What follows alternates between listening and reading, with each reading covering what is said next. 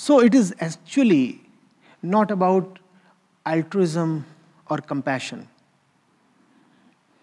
In helping the other, you actually help yourself. And probably it is just not possible to help yourself without helping the other. That's what I have called as the fallacy of individual liberation. There is nothing called a liberated human being.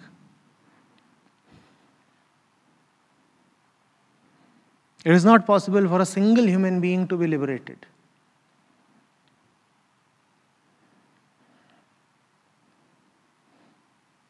Therefore, liberation, as we classically perceive it, is quite false, quite a childish thing.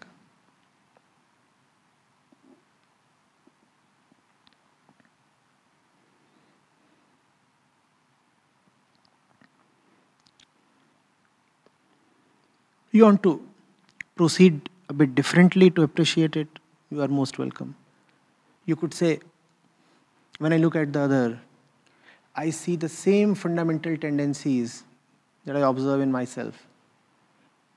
It's just that due to the difference in upbringing and difference in culture and conditioning, the conditioning of the other is expressed differently compared to my own. But the fundamental tendencies are just the same. So, how is the other really an other? I am possessive, so is the other. It's just that we two are possessive about slightly different objects.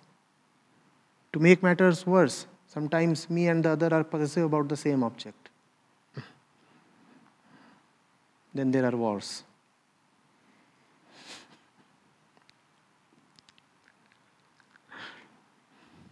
Or jilted lovers.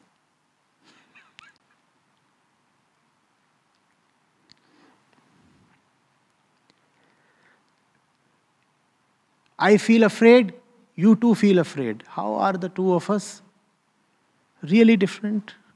I yearn for liberation, so do you. How are the two of us really different?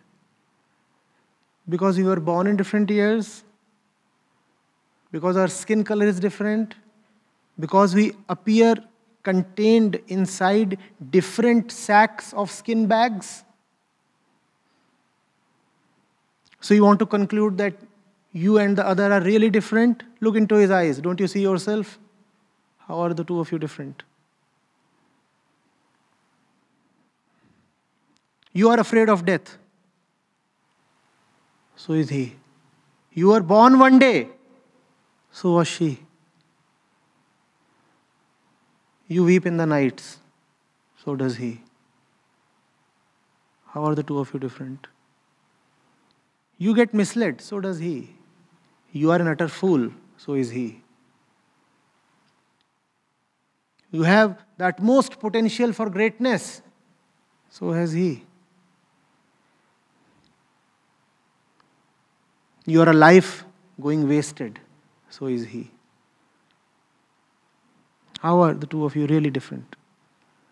You look at the other as the other. He too looks at you as the other. How are the two of you other to each other?